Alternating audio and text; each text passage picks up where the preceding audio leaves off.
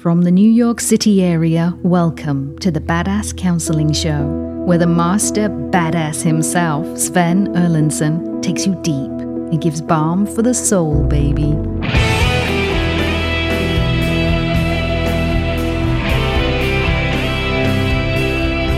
Hello, my friends and badasses out there in the world. How are you this evening? Tuning in from Dublin all the way to Saskatoon, Dallas to Miami and San Jose, Barcelona to Barbados, and way down there in New Zealand and Adelaide, Australia. It's great to have you listening to the Badass Counseling Show. We have a lovely um, joiner to the actual studio, not just in the booth. We have the brilliant KC. KC, what do you have to say for yourself tonight? How are you guys? Well, I'm good. Rob? I'm great. Thank you very much, Sven. I realized something that I think your method is a lot quicker for men than women. Pretty sure about that. Really? Why is that? Well, because when it comes to going back to childhood, men are already there. Jesus. Doing your best to perpetuate nonsensical and unnecessary myths. All right, It's Rob. your job to provide a counter message. when I got to fight my own team to establish the message, I tell you. Nah, I just kidding you, Rob. Love having Rob. He knows all. All right. Well, Rob, uh, you and Casey have done your work this week as per usual, and you have found an interesting guest. We have so many uh, writing in to get on the show, and you chose Jeff. So tell me about Jeff. All right, Sven. Jeff wrote in and said, Hey, Sven, first off, I want to say thank you for the podcast and all of the priceless advice I've used from many, many episodes to get me as far as I am now. I'm a 31 year old man, divorced for four years, which she initiated, with 50 50 custody of my kids. I'm struggling with a couple of failed relationships that feel as bad as the divorce. They all ended the same way, and I'm the common denominator. So is it me? I did the work for two years post divorce and I transformed completely, but cannot get out of this low place again with this latest on again, off again relationship. My mind is telling me to run, but my heart is begging me to stay. If you could, can you help me find the right lane towards my confidence and self worth again? My kids need me to be 100%, and I'm struggling. Jeff, great to have you on the show. Nice to be here. Thanks for coming on. Um, we're going to get after it right away here. You mentioned I'm struggling with a couple of failed relationships that feel as bad as the divorce. And then you go on to say, um, I did my work post divorce, transformed completely, but cannot get out of this low place again with this latest on again, off again relationship. Talk about a low place, and you talk about struggling with a couple of failed relationships. Low place and struggling. Uh, what is the worst part? The in one sentence or less, the absolute worst part about this low place that you are struggling with. The low place now is knowing that, um, and I was told this, that I did everything right, but it's just they don't want me kind of thing. Okay. And and just out of curiosity, how does that feel? Give me a feeling word. I got two pissed and confused. Pissed and confused. Fair enough. And the thing you're most pissed about is what? In one sentence or less. If everything was right, why isn't it me? Fair enough. Um, you've maybe heard me mention on the show, and this may not be the case in this situation, but I know in all the years when I was single, between my uh, marriages and and then since uh, from the marriage then to my present relationship, which was about ten years, I dated a lot of people, and I would go on dating websites, and you know I had my certain criteria. What do they do for a living? It matters to me. How somebody invests, you know, forty hours a week is a pretty big deal. Uh, it says something Yeah. about them, or you know how they look, or are they you know funny, whatever. And somebody could look great on paper. And not only that, we get there on the first date and they're great in person. I mean, just like witty and give me shit back. Right? You know, they're not just a wallflower, which mm-hmm. I kind of like. I like a little bit of neurotic, you know, whatever. And all everything's in place. But for whatever reason, I didn't feel the click. I didn't feel the chemistry. Nothing wrong with them. You know, they're just lovely. And the truth is, I know for a fact that there have been plenty of people over the years, women over the years that I've been out on a date or three dates with, and they say, you know, you're great. You know, I like this, I like this, but I just don't feel the chemistry, which is sort of what I hear and you can correct me if Yeah. I'm I'm missing something. That's sort of what I'm hearing here. Is that you did everything right? You know, you're cool and everything. I just don't feel it. Eh, Now, what am I missing Well, the chemistry was there for the whole part of it. for them? For them, everything everything was reciprocated like to a T. It's Okay. equal parts input on both parties. Okay, And then poof, they were just done. just done. Okay. Uh, let me ask you this. You said that uh, you've been divorced for four years, which she initiated. That tells me um, she initiated. That tells me that you did not want the divorce. Is that accurate or inaccurate? It was accurate. We were kids. We shouldn't have been married. I see. Wait, you did want the divorce? You say No, she. In- at, at the time I didn't. But over the years doing the work, I realized that was the best bet for us to raise two healthy kids.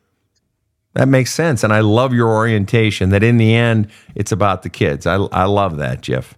Love that. We co-parent amicably now, like back and forth. There's no schedule. It's just whatever the kids are happy type of thing. I so I love you so much, and I love your ex-wife too. That you guys keep it on the divorce, and you don't let your own, you know, animus and anger and hurt and BS get in the way. And I think that's fantastic. But I can walk into their house. I'm friends with her fiance. that's cool. That's cool. So Um, my uh, my girlfriend, we've been together ten years, and they share a child, an adult child, and uh, the father, you know, he regularly spends some holidays with us. Good guy, um, Canadian actually, French Canadian, and very trustworthy people. Although I never know what they're saying when they're speaking French, so I don't know how much I really can. Tr- no, I'm teasing. I'm teasing. But good guy, and he does spend holidays, and he is French Canadian. Anywho, how what you just said was that the relationship, in retrospect, the relationship really should have ended or didn't need to last or it ran its course. yeah, Uh, is, is that safe to say? yeah, I see.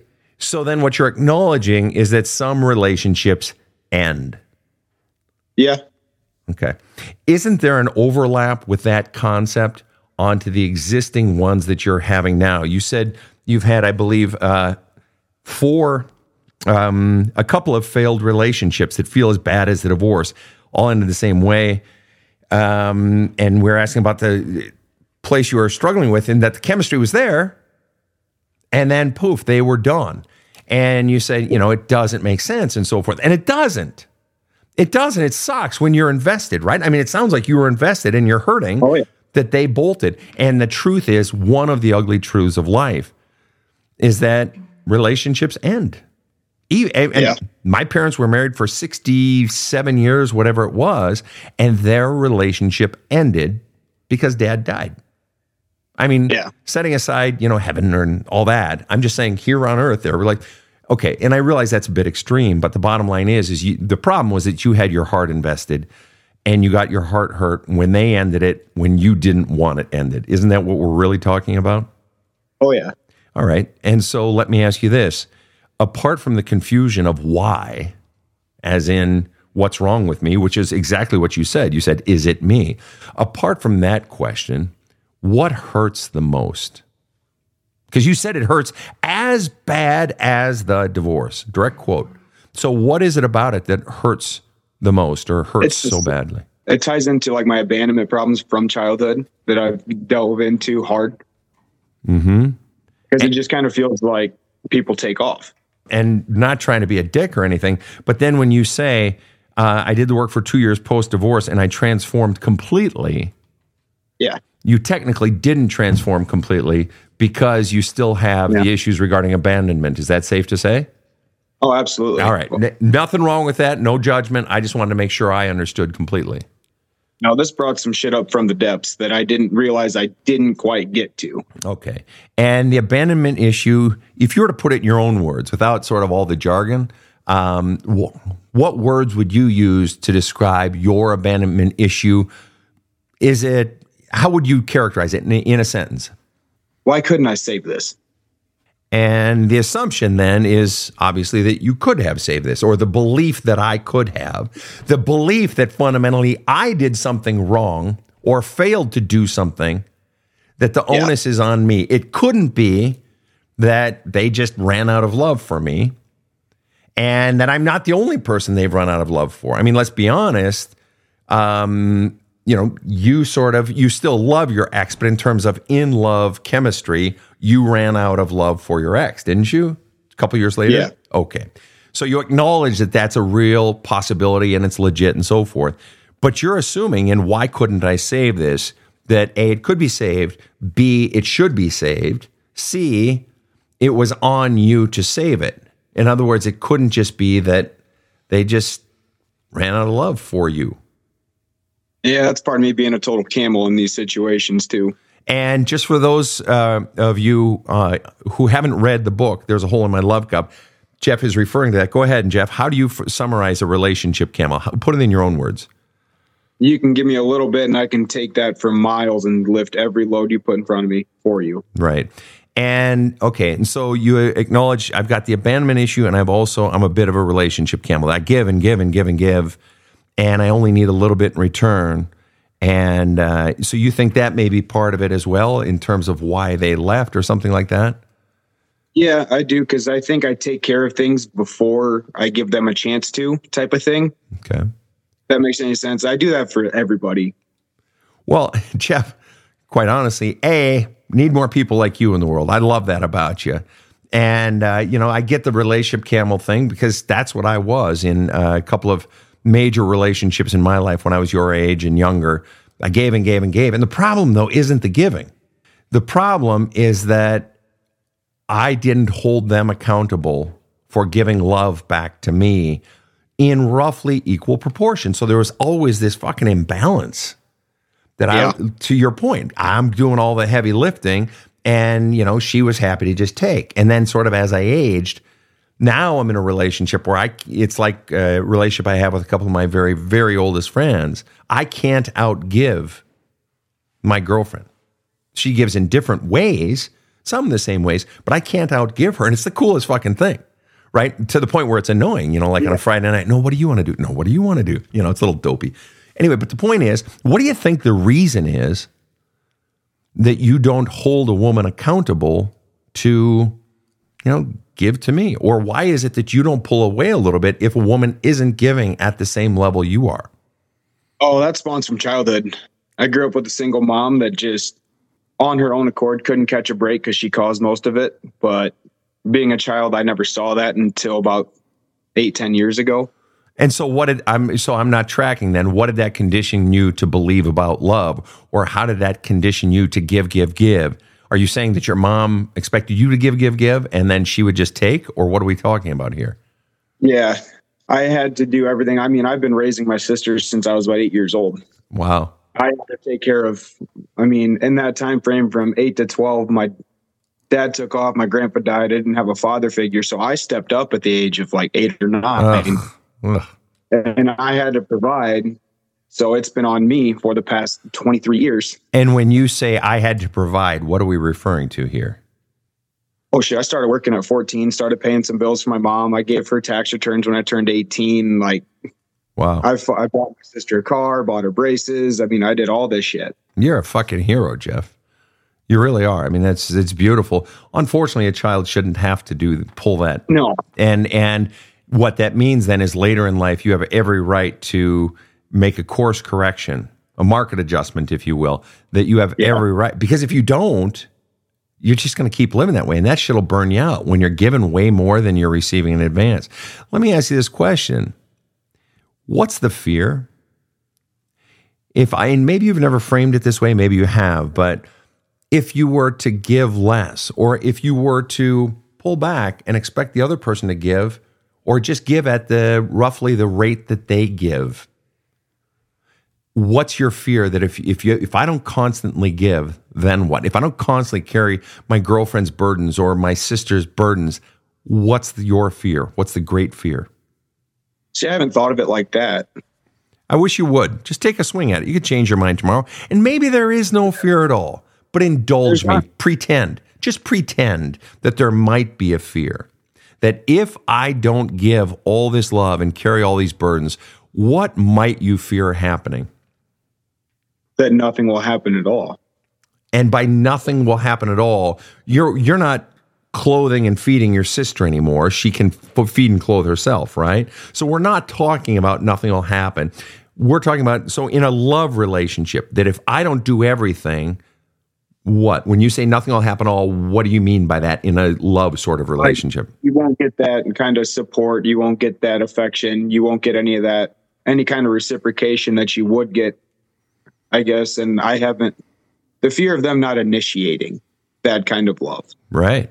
And what does it say that, so you, there is potential you do have a fear then? Yeah. Right. Okay. And so what does it say um, to you about you if they don't initiate? I'm a little too needy for my own good in those kind of situations. And I need to be able to provide that for myself at the start. Sure. And it, uh, just out of curiosity, I'm going to ask the question again, but maybe in a slightly different way. If you're in a relationship, and let's just pretend, let's say you were to just, you know, give to the degree they give, okay? Just sort of slow it down a bit if you were to do that and they didn't initiate, so let's say you're the one always calling, you're the one always setting up the dates, you're the one always texting first, and, and they respond back, but they don't initiate. What is your fear that if they don't initiate, then what? What do you feel if they don't initiate? Kind of feel cold and kind of out, like on the outside. On the outside. And uh, is that would I be characterizing it accurately or inaccurately if I called being on the outside as sort of what unwanted? Yeah, unwanted. And so, if I'm hearing you correctly, if my fear then is if I'm not doing everything, they may not want me. Yeah. Right.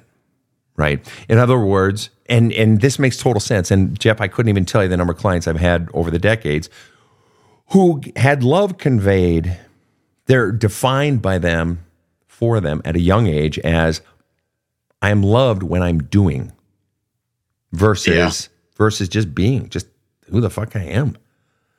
And if you are conditioned at age 8 to you know wipe your sister's butt or you know make her sack lunch or whatever. And by 14 you're paying bills and you know submitting tax returns and and so on and so forth and you know helping with mom's bills etc that's the child, even if it's never spoken to you, the child basically begins to define love as when I do things, then I get appreciation. Now, you and I both know that's partly it's a male thing, particularly my generation. Yeah. Yep, yep, it's partly a male thing. A lot of women too. I'm not denying that, but uh, you had it defined uh, from a very young age that your worth is tied up in what you do. It's very similar, as you read in the book, to the golden child in the home. Everybody thinks the golden child has it so sweet, but the golden child always has to perform. They're not allowed often to be who they really are. They're they have to be who they're expected to be, and then they get the Scooby snack. Then they get their the spiff, the reward.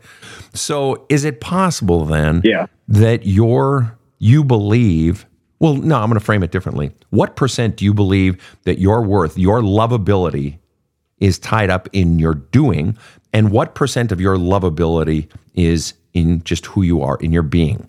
Is it 60 40, 40, 60, 80 20, 20 80? How would you say it? What percent being makes you lovable and what percent you're doing makes you lovable? It, it used to be about a 90 10 doing to being.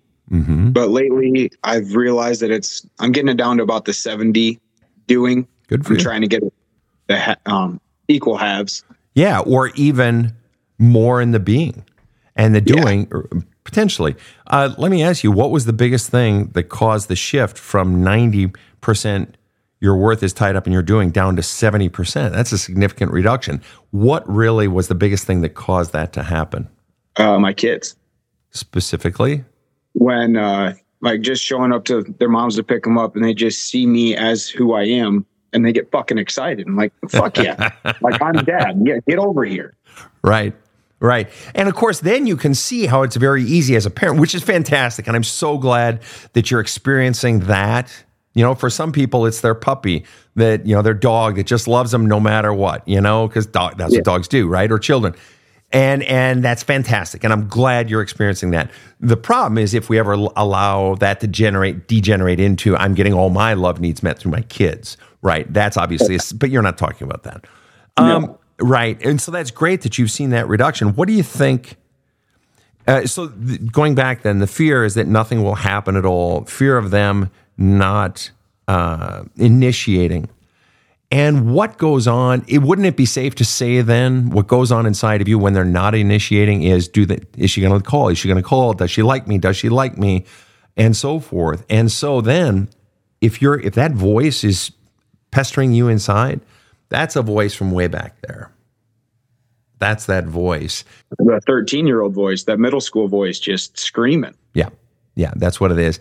And in, in a way, it's sort of woven up into what you called your abandonment issue and why couldn't I save this? And if there were a fear in your fear of being abandoned, if there's a fear of being abandoned, if there were a fear, what would you say your fear is? That if I am abandoned, then what? That I won't be able to make it, but I know damn well I will be able to. And you say won't be able to make it in terms of what? What do you just mean? living a happy life by myself. Uh, well, didn't you just sort of name it right there? That in a way, the challenge to you is to figure out how to live a happy life by yourself first. The fear that uh, in in fear of being abandoned is that I will be alone, and if I am alone, all those voices come back saying, "See, you're alone. See, you're no good. See, I'm not good enough. See, I didn't do enough." that I did something wrong, that there's something innately wrong. So the fear of being abandoned is really the fear of all those voices coming rushing up inside of you. And so you've probably maybe seen some of my videos that I've done on this, and I've addressed it to women, but it's very true of men too. And it was very true of me back when I was your age, and I I didn't I wasn't able to do it yet at your age, 31. Um, but it's a superpower. It really is a superpower when you're no longer afraid of being alone. Yeah. When you, I mean, you can, you still want a relationship. Not, I'm not saying that the want has to be gone, but this notion that I can be alone and not have that be a commentary on me as a person. Oh, because right, is it accurate or inaccurate to say that to some degree right now, your being alone in your brain equates to I'm not lovable. Something's wrong with me. I'm no good.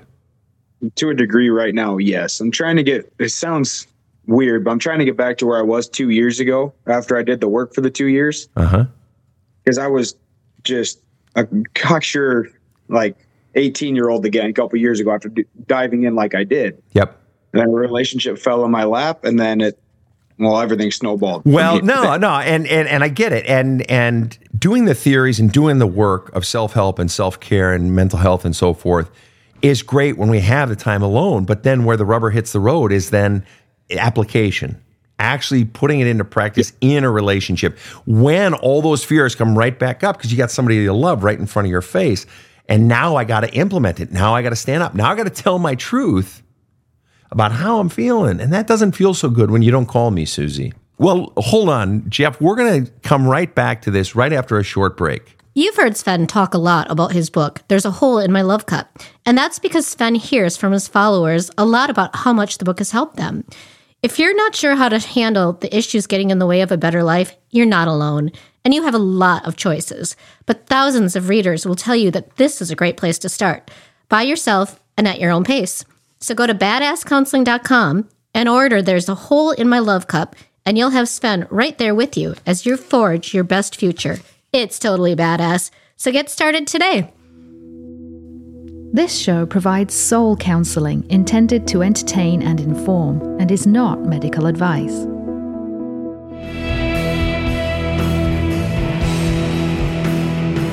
Now, back to the badass. We are back with the Badass Counseling Show. I am Sven Erlandson. I'm joined on the show this evening by Jeff, and we're talking about a, the fear of abandonment. We're talking about a relationship camel, someone who gives and gives and gives for fear that if I don't constantly give, you won't like me. You might leave me. And when you leave, all those voices see, I'm unlovable. See, I did something wrong. See, I'm not good enough unless I'm doing more, more, more. And Jeff even said, when they leave, or if I get left, the big issue that rings in his head is, why couldn't I save it? Why couldn't I save it? And that plaguing voice of, why couldn't I save it? what it's really saying underneath it is, I hate being alone. I fucking hate this. I fucking hate this. I fucking hate this. I fucking hate this. Um, why couldn't I save it? Why couldn't I save it? And the mind just runs and beats itself up, beats yourself up on that, Jeff. Jeff, I have an odd question for you. And uh, we've all sort of heard the question before, um, but I want to ask it of you anyway. And uh, just take your time, all right? And there's no right or wrong answer. Um, but if you were to just quiet yourself for a minute and make, you can close your eyes, take a deep breath. And I want to know do you like you? No, but I like who I'm becoming. Fair. But I like who I'm becoming. Okay, and then let me break it down this way. Take it one step farther, further, actually. What percent do you like you? It's about a 70 30 like to dislike. Oh, that's then how can you say you don't like you? That's more than half, Jeff. There's just those that 30% is kind of a heavy 30%. Just with my little bit of insecurities going on and my rumination problems and stuff. I don't like that so far. Okay, and rumination slash overthinking is generally an indicator of fear. We Yeah. ga- we're constantly running scenarios in our head, gaming them out to the logical or illogical conclusion, and then determining how bad that would hurt if that conclusion came to pass. And so we're constantly sketching out ideas, and this is where we get tentative in life, afraid to put ourselves out there, whether it's career, relationships, parenting, you know, friendships, Yeah. whatever, right? And so, what would you say is the fundamental fear that drives most of your ruminating and overthinking? What is the grand biggest fear that drives that, do you think? It's being alone. Ah, there we are, right back to that, aren't we? Oh, yeah. Were you alone a lot as a kid, Jeff? Oh, yeah. And how did it feel? Give me a feeling word. Mad, sad, bad, glad, frustrated, excited, exuberant, peace, calm, melancholy. Give me a feeling word of how it felt when you were alone as a child. Sad. Sad.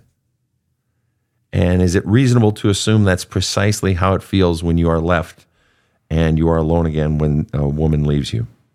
Oh, yeah. I know. And just out of curiosity, what is, in one sentence or less, what is the message that runs through your head as the sadness wells up inside of you? There hasn't really been one. If there were one, what might it be? What is what is the thing that runs through you, maybe about yourself or anything? If there were one, Uh, one thing I say in the gym is I got to get better. I got to get better. And would it be reasonable for me to assume, and if it's not, you correct me, I got to get better. In other words, because if I'm not better, I won't get someone, I won't be able to keep someone. No, I got to get better for me. And why do you got to get better for you? I got two kids to raise, and I can't take care of myself. I can't take care of anybody if I don't take care of myself. And what's the biggest thing about you that needs to be better? Because you sound really, really freaking responsible. Obviously, you're you know you're taking care of your kids and so forth. And uh, what's the biggest thing then that needs to get better about you? You seem like a lovely person to me. The strive for perfection, I guess. I just I want everything to be right. Okay, fair. Are you lovable if they're not? Yeah. All right, good to hear. Uh, so then I'm, I want to ask a follow up question to my previous question. You said you like you 70%. What is the single biggest thing you dislike about yourself? Being insecure in my own body. And is it your body you feel insecure about, or is it something else about you that you feel insecure about? Yeah, growing up, I was a really heavy set kid, pushing 300 pounds. I've since lost 120 pounds. Holy cow. Good and then. I've gained about 25 of that back going to the gym and whatnot. So I have a lot to be confident about. Mm-hmm. But I still have that mental image of the fat kid. Okay, let me ask you, dumb question, but are you a fat kid anymore? Absolutely not. Oh, so you like how you look. Oh, yeah. Oh, that's nice. Okay, then let me ask you. So the biggest thing then that you presently like about yourself is not being comfortable in your own skin, even though you like your skin itself, so to speak. You So like to speak, yes. you like your body, but it's still the mentality.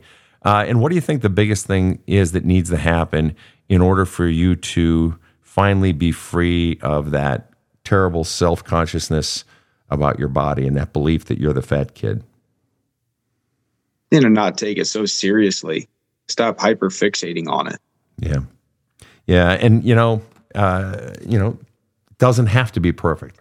I'm a vain guy. I've been vain my whole life. Started lifting when I was 11.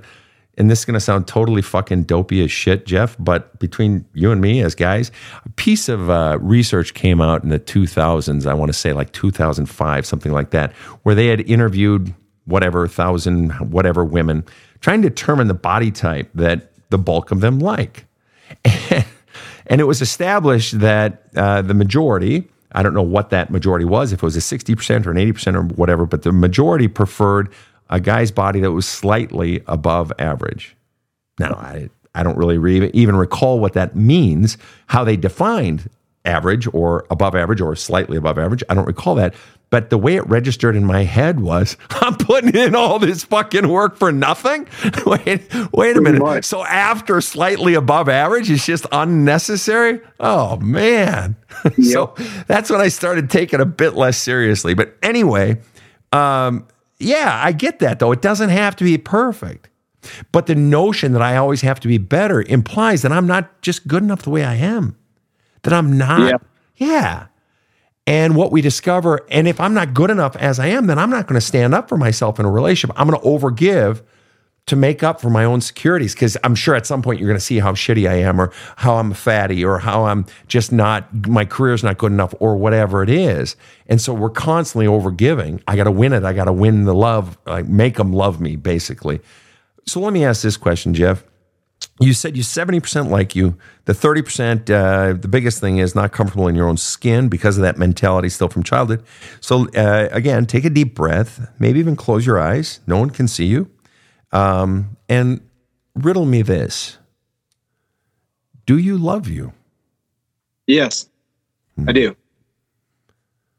And just for the sake of being thorough, what percent do you love you? Oh, I love myself 100%. Wait a minute. Wait a minute. You just Absolutely. got done telling me you're okay. Go ahead. No, you want to say something? Go ahead. I do. I love myself because I know what I'm doing in the process that I'm undergoing mm-hmm. and who I'm becoming. And what? I missed that. I'm just not in the process that I'm undergoing to get, get there. So you are so in I, the process, I, or you're not in the process presently? I am in the process, you know, still diving headfirst into this, taking a step back from everything else and just focusing solely on me. I love that. And I love how I'm doing that. Uh-huh. And let me ask you this what's the hardest part? And I, and I'm, I never push clients to take action. If I have to push you, then we're forcing it. It's got to be yeah. from an inspired place. But let me ask you this.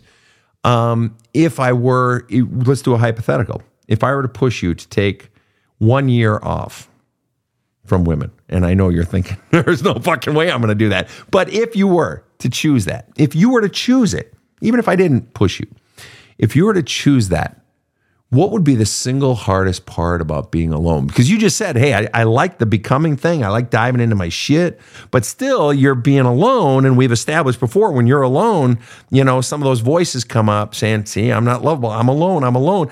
And, and it's almost like I need someone to pacify that voice inside of me, to make that voice go away. I need a love source, even if she just gives me a little, little bit into my love cup, just a little bit.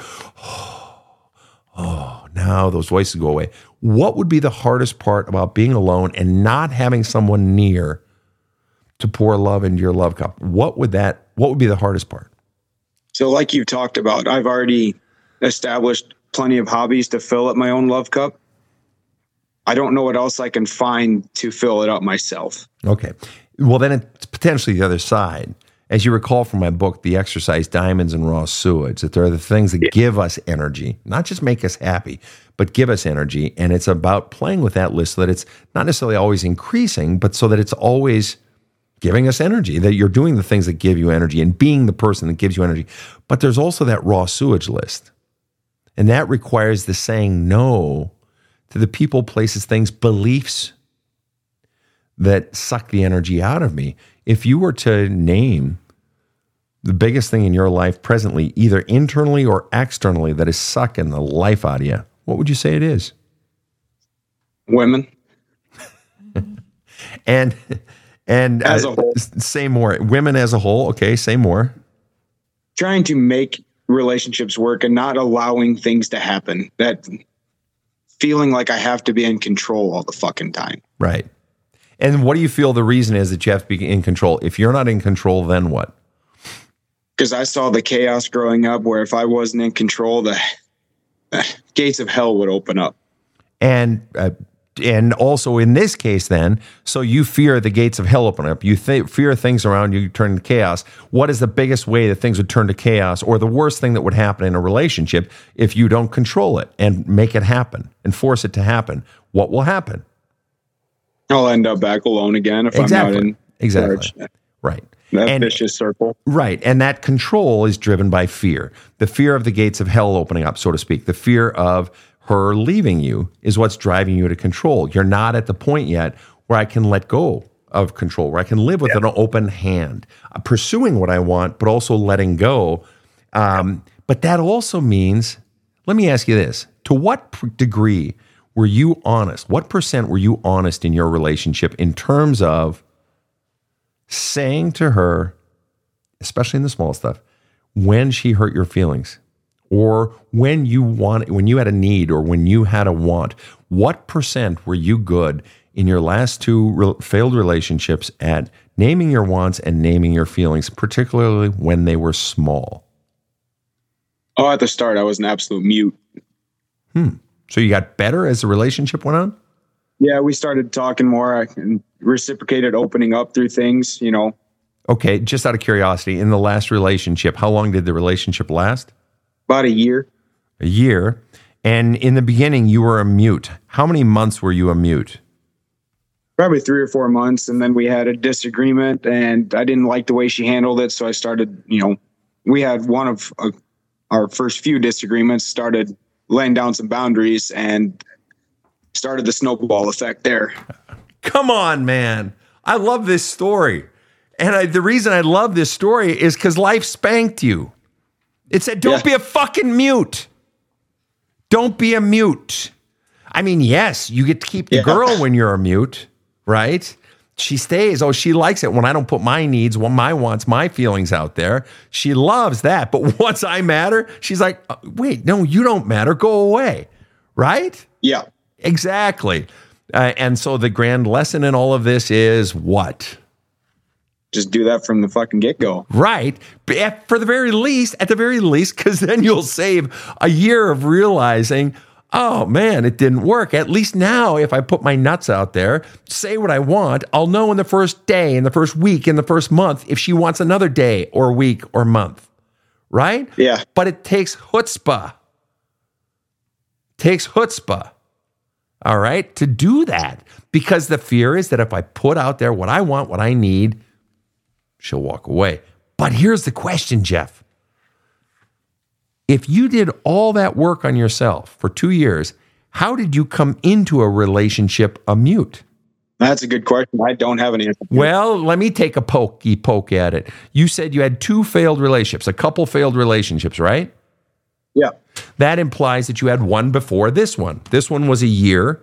You came in as a mute. Three to four months later, you find your voice and shit starts going south. Snowball effect. Okay. So, th- but that means you had a relationship before that. How long was the relationship before that?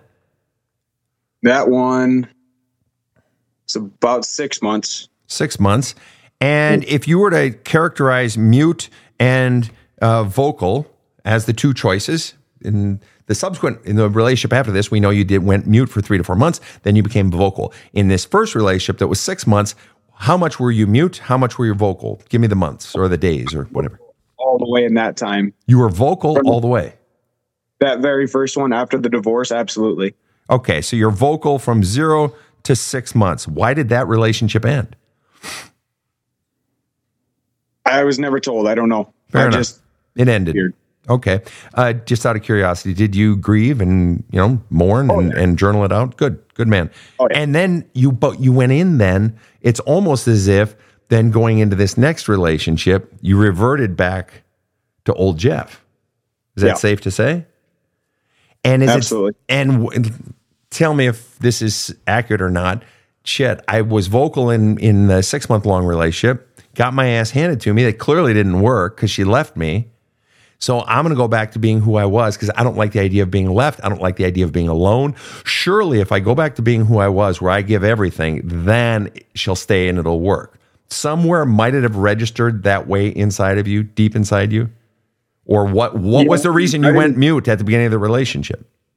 I don't know. I didn't think of it that way, but that makes perfect sense. That you were coming probably in, did. you were probably coming in with your tail between your legs. Nothing wrong with that. You know, you were grieving and so forth, but you came into the relationship still sort of having not uh, healed from Yeah. that relationship, having not fully grieved. Almost, I need something and I'm going to make it work. I'm going to make it work, sort of thing. So, Yeah. is it okay?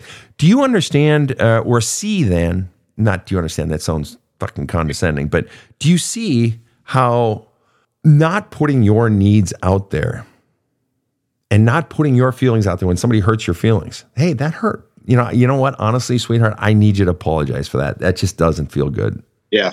Well, no, no, blah, blah, blah. I, I just need you to apologize. And if they don't, thank you. You just taught me a lesson.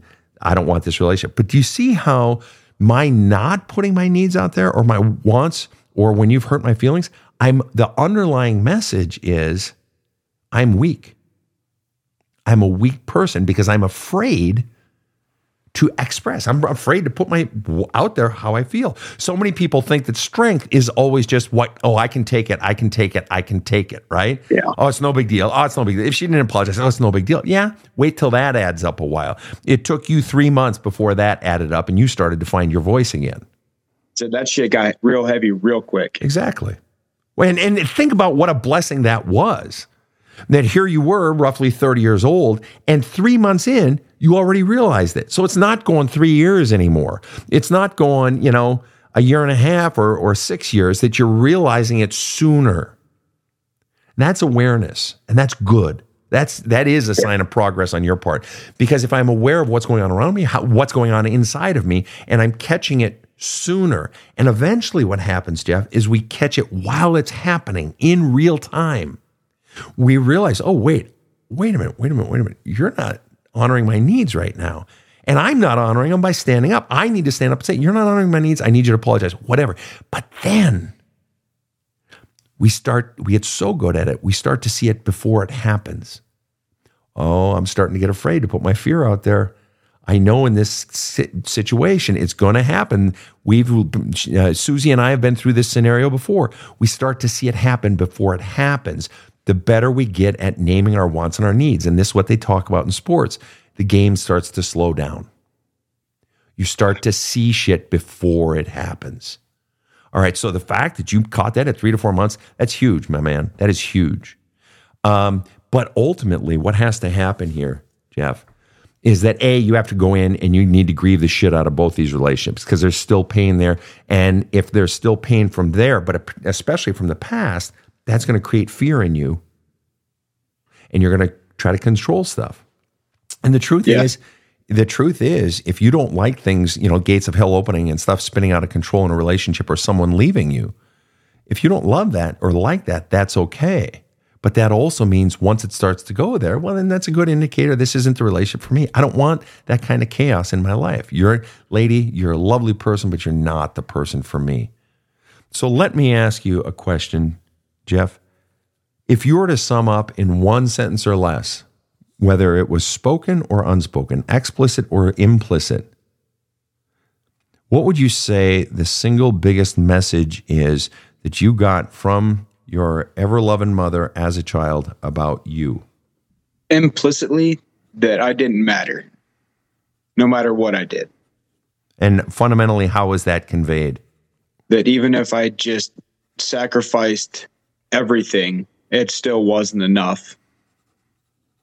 Isn't that fascinating? And yet you're still trying to play that scenario out as an adult. It's in a way, and I'm not being trying to be a jerk, but you didn't learn the lesson that even if I do everything, it's still not enough. And you're relearning that lesson. So why don't I instead do the amount that feels good to me? Just out of curiosity, uh, your dad left you then, presumably? Left your mom? Uh, my dad was never really in the picture. He was an alcoholic, drug addict, extremely abusive. I watched domestic abuse for the first 12 years of my life. Oh, so he So was he- around. Yeah, I so I, he was the worst kind of father you can imagine, but I spent most of the time with my grandfather. Got it. and he was born in 35, just a good old boy. Didn't graduate school, but built a built a house, raised three kids, type of thing. That's your grandpa. Just the perfect World War II era man. It's beautiful. But the downside is from your father, you got a confirmation of the message your mother was sending. She- He sent the same message. You don't matter. You don't matter enough for me to stop picking up the bottle. You don't matter enough for me to calm the fuck down. Yeah. Right. And if you're 31, your parents can't be that old, which means you were probably raised in the 90s, something like that. So, and self help, self care was fully strong by then. We're not talking about the 1940s. So, you got the message conveyed by the two most powerful people in your life that you didn't matter. And so, uh, last question I got to ask to you, to no one else, not your kids, not mom, dad, grandpa, no one else, not to your boss, anyone else, but to you. Do you matter? Just be honest. I do now hmm. Why? because I, I can see now what I'm capable of. Wait a minute. That implies that your your your mattering is tied up in what you're capable of doing. Like with my own life for myself. Do you? Okay. And as you are, as you stand today, as a guy, do you matter to you? Yeah. To you? Yeah. All right.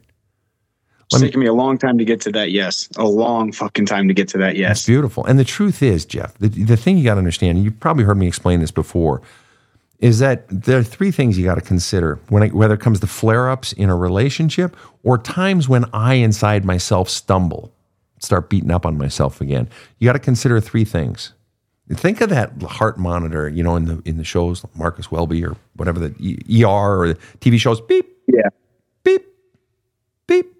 If you're talking about like let's say flare ups in a relationship or those times when you're feeling down yourself, each one of those times is a beep, beep. Okay. And so how long that beep lasts, maybe it's a beep, how long that uh, flare up between you and your girlfriend lasts. Let's say in the past it would last a month. She'd be pissed. We'd be pissed at each other for a month. So it'd be this long beep. Okay. But we've gotten better. And so there's duration. Now it only lasts a week, the fight. Or we've gotten it to the point where our fights only last a day. Or you know what? We've gotten to the point where the duration really only lasts like an hour. And then we come back, we talk it out. So there's the duration. And if the duration is getting shorter in a relationship, the fights, or in your case, those down times of really beating up on yourself, if those are getting shorter, that's progress.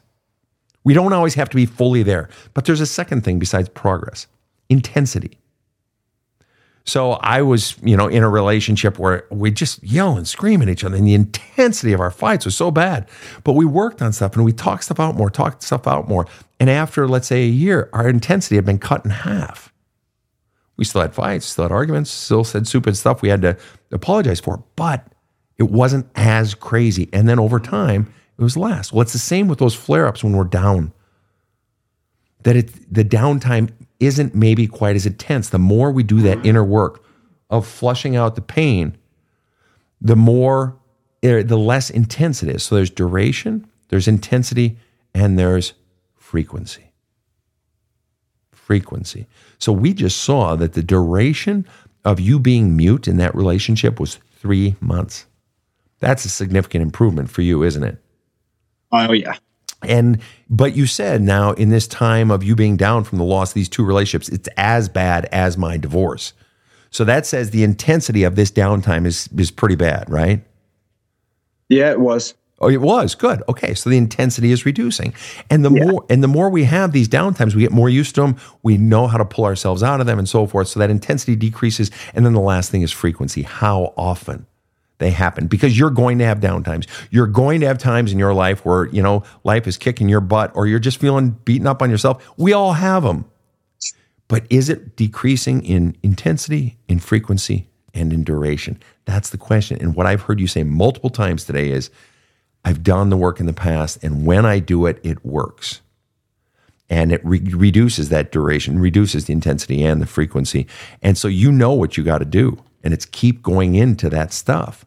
Uh, uh, this is my final question, actually, Jeff, and it's simply this: when when you read "There's a Hole in My Love Cup," did you do the exercises in the book? Yeah. Okay. And uh, because that would be my encouragement is to go back into those in light of and taking into account these relationships, but particularly taking also into account abandonment and the fear for you inside of the abandonment, but also uh, being a relationship camel and the fear inside of that. In other words, what you need to be really journaling on most is what the hell am I afraid of? Where does that come from? Why am I so afraid? And it's okay to be afraid, but it's your fears that are causing you to neglect yourself and go mute in relationships and not stand up. And it's trusting that I'll be loved. And if it's not this person, that's okay. If it's not this person, that's okay. But the day is going to come when it'll be the right person. And until then, I enjoy uh, this state of, of living on my own. Do you think that's something you, you're capable of? Oh, absolutely. Okay. Let me ask I've been doing that. It's just been me, gym, video games, playing with my kids, working. Like I know I'm fine. That's good. But still, those voices and the ruminating and stuff, right? Yeah. And that's where you need to be writing it out. Just keep flushing it out. You gotta, because otherwise it'll tumble around in your head and just keep tumbling and tumbling and tumbling. Gotta keep writing that out. How are you with journaling? Um, great. My favorite part's burning the damn paper when I get done. I hear you.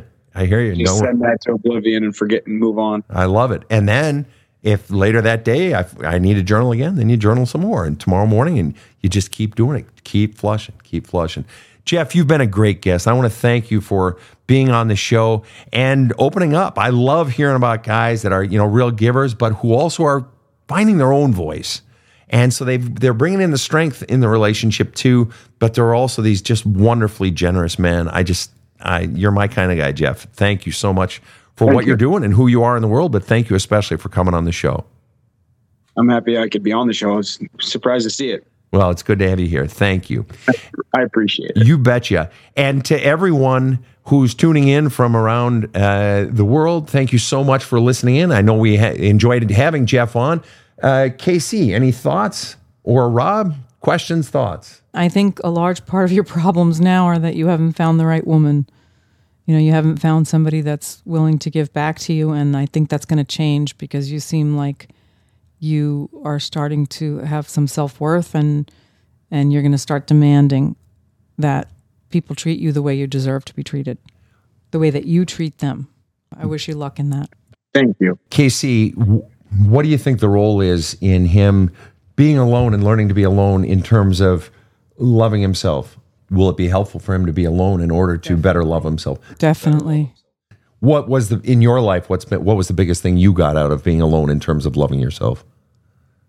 I think just relaxing into the idea that I was going to be alone was the hardest part. Just saying to myself, you know what? Life is long. I don't need to rush into another relationship.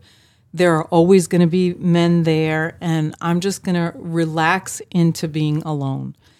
And and and in that time that I did that, I did what you're doing now. You know, I bought a bunch of books. Uh, I journaled. You know, I just tried to work on myself and and be with my kids and and work on my business. And uh, I think all of that just takes you having the mindset to dedicate that time and realizing that you're not running out of time. There are always going to be a bunch of wonderful women there waiting for a man that is willing to give to them the way that you are. I mean, you're a hot commodity. you know, good women look for for good men, and uh, you just have to, you know, sharpen up your picker. In other words, get that wanna- fear out of there. Go ahead, Jeff. What? I want to backpack off of what you guys said. I've learned this, listening to you guys a lot, is realizing I'm only fucking 31. That's it. I have a lot of time left. but when you're 31, you don't feel like it's like, oh, I'm getting older, but it's just like you really are. And I'm glad you see that. Rob, any thoughts? Yeah, a couple things. First of all, I take back what I said at the beginning of the show. Jeff's a real grown up. And I, uh, I appreciate that about him. Somebody uh, who was watching the live stream said, Amazing. It's like you're talking to me. That's a compliment to you, Sven, of course. And to Jeff for having the courage to open up. Oh, yeah, both. And um, I also thought, wouldn't it be nice if parents could just be responsible and let kids be kids and be supportive about it? Right. Wouldn't that be lovely? But also, yeah. And also that I like what Jeff said that when I show up, my kids are just happy to see me. That it's not always the having all the toys and they have to be in every sport and they have to this and all the kid wants is to hang out with the parent and you know throw a ball and sit and play with the bug and go have a picnic next to the river. You so, know, parents, could you please be there? yes, more being and maybe less doing. What's mm. that, Jeff? Put the phone down. Amen. Amen. It's not just the kids that need to put down the phones. We need to put our own. And I'm Yes. I'm guilty of that. That's for sure. Jeff, thank you so much for being on the show. And to all our listeners around the world, thank you for tuning in. On behalf of my team, Rob and KC, I'm Sven Erlandson. Thanks and have a kick ass day. The Badass Counseling Show is strictly copyrighted. No copies may be made without the express written consent of the Badass Counseling Show LLC. The Badass Counseling Show is produced by Karen Camparelli and Robert H. Friedman. Executive producer Sven Erlandson. Original music by two time Emmy Award winning composer Trevor Morris. Have a kick ass day.